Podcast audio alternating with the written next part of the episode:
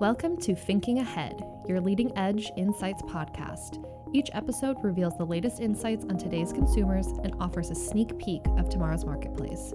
Stop guessing what's next and start thinking ahead.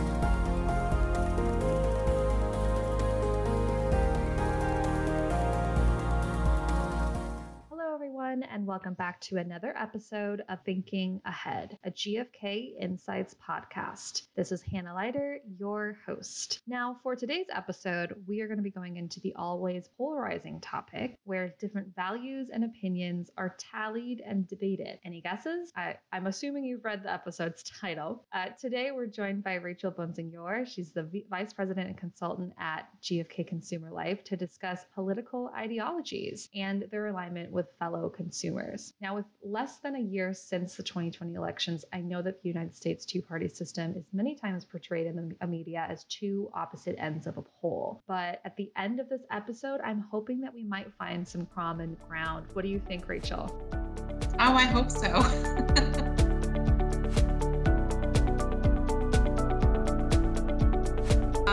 you know, thanks for having me. And I think, you know, that's a really good point and a good place to start. You know, um, we do see a couple of really interesting trends here that um, speak to what you just mentioned. Uh, on the one hand, we see a lot of evidence that um, Americans are becoming more fragmented and siloed in their beliefs. Uh, for example, less than half of Americans today uh, believe it's important to be exposed to points of view that are different from their own. This has actually gone down a couple of points. It, it just from 2019 to 2020, uh, most dramatically, interestingly, among Gen X, um, those who live in cities and the suburbs. Um, so certainly, this kind of moving away from learning from other people. Um, but at the same time, we see also rising attitudes that we um, are noticing about the value of coming together. Um, that could mean divergence, right? That could mean more polarization. It's something we really want to track. And these attitudes are things like, you know, feeling it's important to be a part of your community, um, that belonging to groups that share your interests or beliefs is important to well being, um, that your community or your culture or ethnicity is a really key part of your self expression. So, you know, it's kind of an interesting dynamic, right? These there's evidence, you know, it's and it all depends on how you interpret it because there's a lot of evidence that people are kind of moving away from learning from other people um, and being a little more self-selective about the types of people they choose to associate themselves with, which can point to quite a bit of polarization. People just kind of align on very specific shared. Well, it sounds complicated, but it also sounds like there's hope in there. So where where are these common grounds? Where do people align a little more in?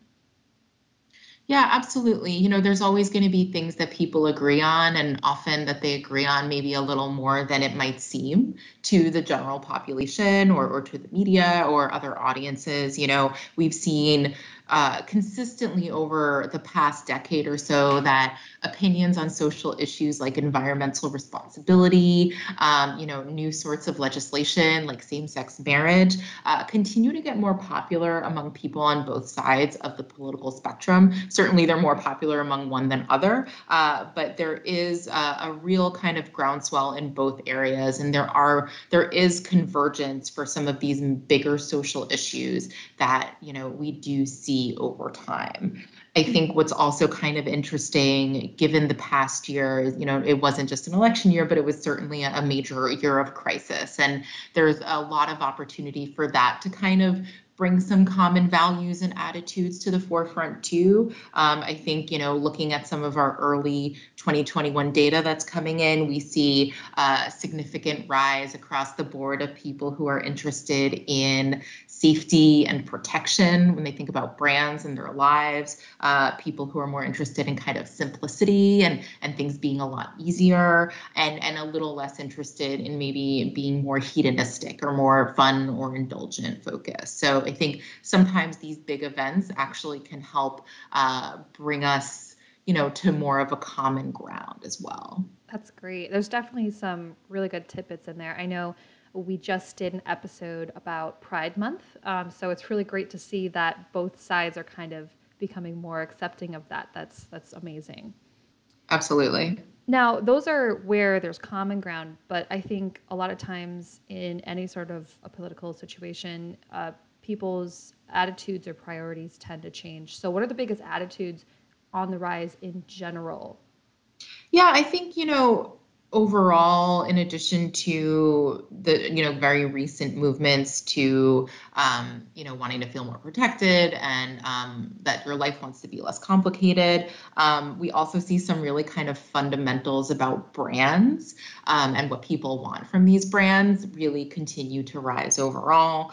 Um, things like that they have to be environmentally responsible, that they need to be kind of available to them at all times, that they need to support their health and well-being, um, things like that. Things that you know don't tend to change too much over time because they're so core to what anybody will want. Yeah, I definitely want to get more into how brand kind of comes into all that, but I have one more question specifically about kind of elections and politics, and that is not just what the attitudes people are looking for, but also in the presidential candidates themselves. What are they looking for there in terms of the characteristics of that person who sits in that leadership position? Yeah, that is one area where the the recent data has been extremely illuminating um, on, on this particular topic and really kind of supports some of the hypotheses we had going into the election. So uh, last year, we asked for the first time in 20 years uh, what people are looking for in a presidential candidate. Um, so we have a really kind of long-term trend. A lot has changed since the year 2000.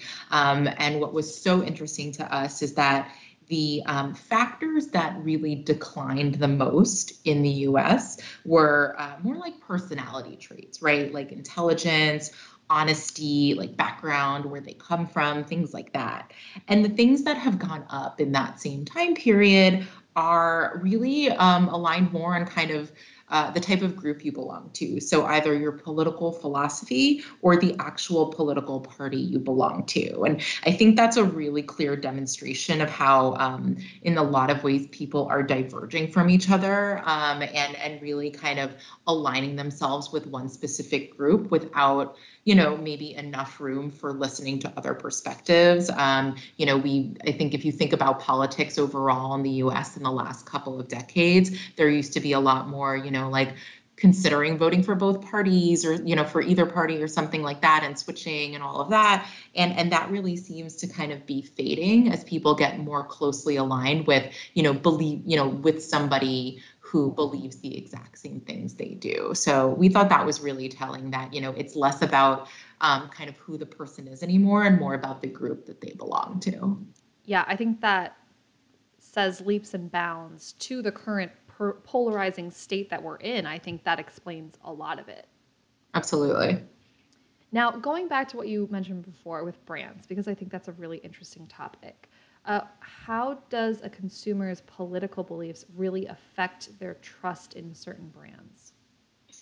Yeah, you know, I think the thing that's really important to remember getting into this topic is that, you know, we've seen in our data recently that um, generally uh, across all sorts of political affiliations or views, um, people are about equally likely to say that they trust brands to tell them the truth, for example. Um, it's about around 50%, give or take. Um, but what is really important is okay, digging a level below that, right? What are the factors that actually contribute to trust and make you believe that a brand is being truthful and authentic? Um, that is going to vary a lot across the spectrum. So, you know, one example from a recent survey we did earlier this year, um, you know, if you start off with kind of the bigger picture of just all Americans, um, 54% of Americans say that, you know, treating people of all backgrounds, ethnicities, and genders um, equally is very important for earning brand loyalty and also much more important than something like steering clear of politics and controversial issues.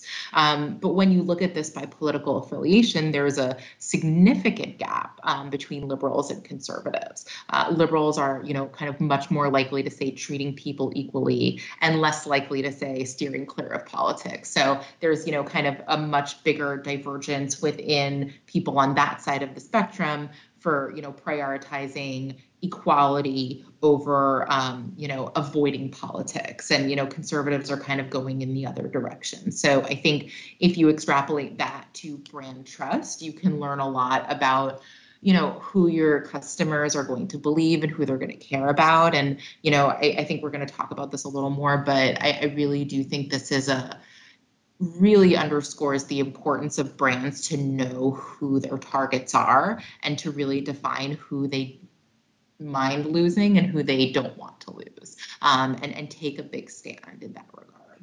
Yeah, absolutely. And that does kind of bring us into not just understanding the consumer, but a brand taking a stance itself when it comes to social issues. You saw a lot of that in this past year with BLM, uh, the Me Too movement before that, where um, you know companies would put out public notices about it. Um, I remember there was uh, a big retail that stopped selling guns during a lot of the shootings, things like that. Does uh, that kind of belief that they should take a stance on social justice does that align with conservatives and liberal parties? Are they both looking for brands to be doing that?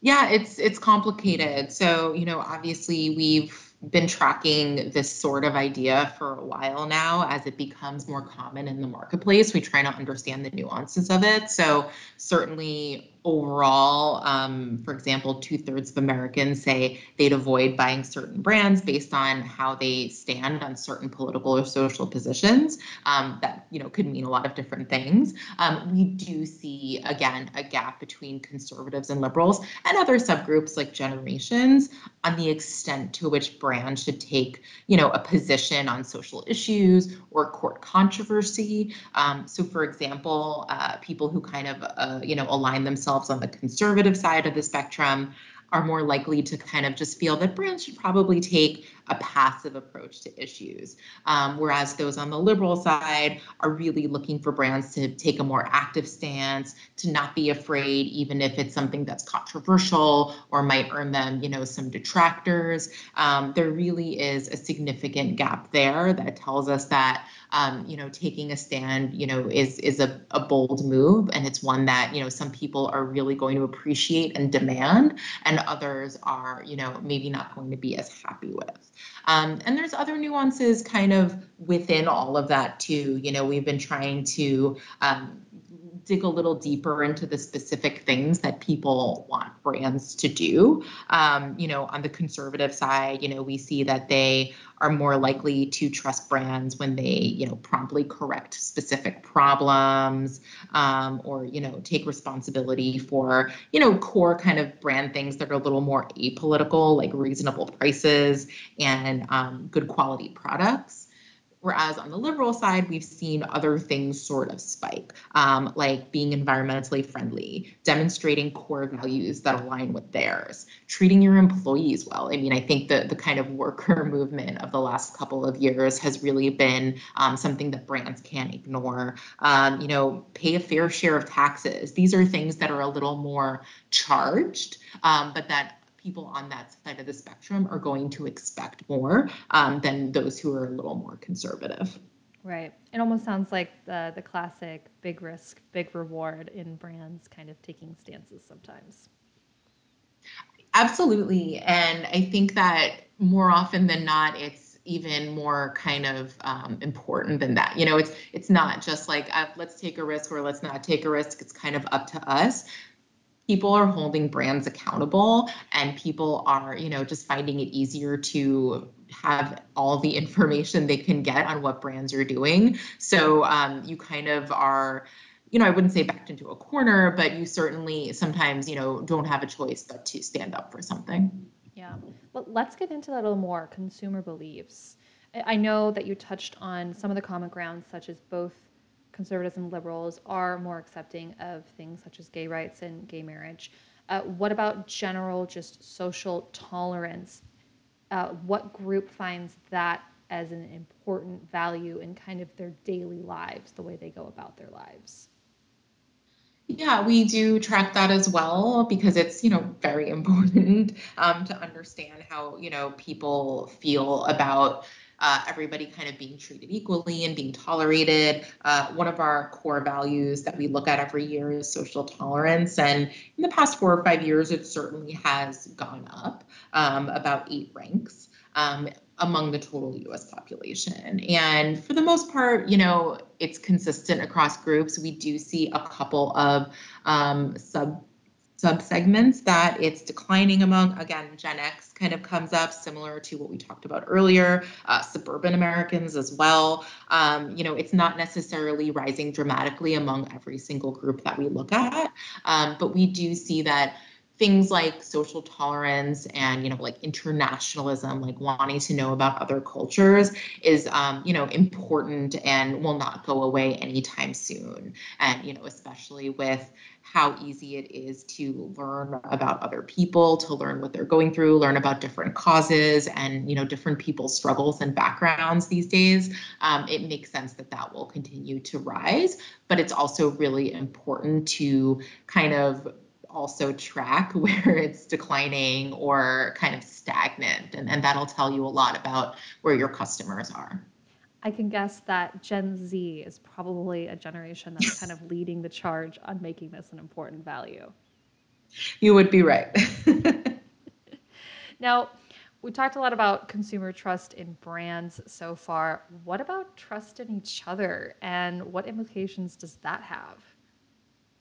Yeah, I mean, that's something where we've been talking about a lot. And COVID, of course, has uh, exemplified some of these trends even more and pushed them along. Um, and, you know, similar to what we mentioned at the top of this podcast, uh, it's it's a struggle right now. You know, we do see a lot of rising tensions between this idea of look just looking out for ourselves um, or looking out for others, or you know, maybe to put it away, individualism versus collectivism. Um, we, you know, have another kind of long-term 20-year trend on, you know, the perceived cause of problems in the U.S. And the number one item today that's risen quite a bit in the last 20 years is selfishness and people not thinking of others. So there is this sense that, you know, um, perhaps we are not as considerate of each other. We, we maybe are not as trusting of each other. Um, we, you know, kind of need to move away from this individualism if we're going to solve some of the biggest problems in our society. Um, you know, before the pandemic um, in 2019, we saw the, a, a quite a, a, significant rise in people saying that there's less of a sense of community in the U.S. than a decade earlier, uh, which certainly was troubling and, and, gave us some pause as well. Um, so I think think that's that's one thing to really pay close attention to is this idea that you know um, we community is really important and coming together is important. When we only look out for ourselves, the results aren't great. Um, and a bit of a decline in like this impartiality and you know this polarization could really throw a wrench in the degree to which we truly accept each other. So also kind of troubling. We've seen the value of open mindedness. Um, even though social tolerance has gone up, open mindedness has gone down a couple of ranks in the last four years. Um, we've seen also kind of over time, again, going back to the political spectrum, uh, there's a widening of the gap between conservatives and liberals on um, what they perceive to be pro- causes of US problems, um, like a letdown in moral values um, or a wrongdoing in government and corruption. Um, there's just more disagreement on key social issues, and disagreement is, you know, agreement is like kind of the first step towards trust, right? You have to align on some sort of common truths or some sort of topic that you are on the same page on. Um, and so this to us is, you know, kind of troubling and something, you know, we think is important to track. I think certainly um, some of this data was collected before the pandemic, and we've seen a lot of people come together in really amazing ways and really recognize the power of groups and of mass efforts. And, and we're really hopeful that will continue to kind of um, grow and, and get bolstered to really move the country forward. Yeah, that definitely relates a lot back to how people are looking at presidential candidates of more of what groups they're in versus really really listening to each other, it, it, it really rings true right to that. Absolutely. Thinking ahead, what other ideologies will shift in the next decade? Yeah, so um, again, we're, we're really hopeful about this idea of collectivism. We talked up front about how people are kind of rediscovering um, the importance of community and of finding like-minded people um, who, you know, feel the same way you do. So hopefully people can channel that into something really positive for each other and recognize how powerful we can be when we come together. Um, you know, we didn't talk about it too much today, but we also really believe that um, information and, and facts and, and accurate, uh, you know, pieces of knowledge are increasingly going to become a top commodity and going to be really important. Um, this is related to politics and social issues. It's also related to brands. Brands need, really need to be uh, trusted sources of information and give you um, the facts in a way that is digestible for anybody. Um, we also see, you know, kind of uh, thinking about the pandemic and some of the values uh, we expect to rise in the next couple of years, um, kind of new evolving definitions and mandates for things like safeguarding and protection. Again, you know, hoping people come together on their views of what that means. Um, and we're also really hopeful that, you know, as more information and kind of irrefutable evidence of various social threats like corruption or climate change or inequality um, will push more people to kind of get on the same page about what social problems need to be solved and how we can do that together. Yeah, definitely a lot of complex things that we've talked about here. I mean, I'm I love that I'm in this discussion and I'm going to listen to this later because I'm going to need to. But I have to ask you now, of course, as a last question. As an expert in consumer trends, what would you do with the information we've discussed today, which, as you've said many times, it's complicated? How can you use it to better a business? Yeah, I mean, it's certainly complex but that doesn't mean it's not also exciting. You know, we've seen um, that times of crisis and disruption and polarization have also been really uh, times for brands to rise to the occasion and, and do things that are new and really interesting and innovative. So one thing we think is really important for brands to do is to have some self-awareness really take a step back and consider how you know what role your brand and your position in the marketplace affects everything else right? How are you having an impact on people on you know the situation? What are some really kind of bold um, courageous steps you can take to align with the kind of brand you want to be? Um, we also think it's a time where brands can explore new impactful ways of being a trusted reliable and transparent source for the information that people need. You know we we didn't talk about it too much today but uh, another kind of startling thing in our data is how much trust in government has declined um, as well as other public institutions. What role can brands play and fill in some of those holes and, and give people what they they need to know um, and, you know, kind of speaking to the complexity, you know, really rethinking how you look at your customers and your targets, right? Um, really recognizing that not only are people kind of more fragmented from each other than ever, but they're also more nuanced than ever before. You know, you can't just pin down people with, you know, one or, you know, two or three factors anymore and think that kind of defines who they are. They're really, um, their views and, and their outlooks and their needs are really complex and can't be kind of boiled down. So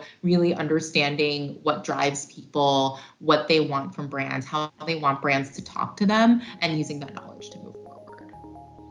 Trusted, reliable, transparent role. I love that. Well, that actually brings us to the end of this episode. Now, if you're listening and you want to know more about GFK Consumer Life and how data like this can help your business, head to the show notes. I will have everything linked for you there. But as always, thank you so much, Rachel, for just another really great and insightful conversation. My pleasure. Thanks for having me. Of course.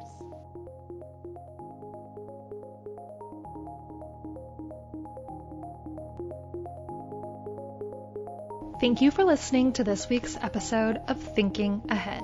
For more information on today's topic, you can click the link in the description. And please make sure to leave us a rating and review. Let us know what you like about the show. And of course, if you haven't done so already, hit that subscribe button to keep up to date on the latest insights. We'll see you next time so you can keep thinking ahead.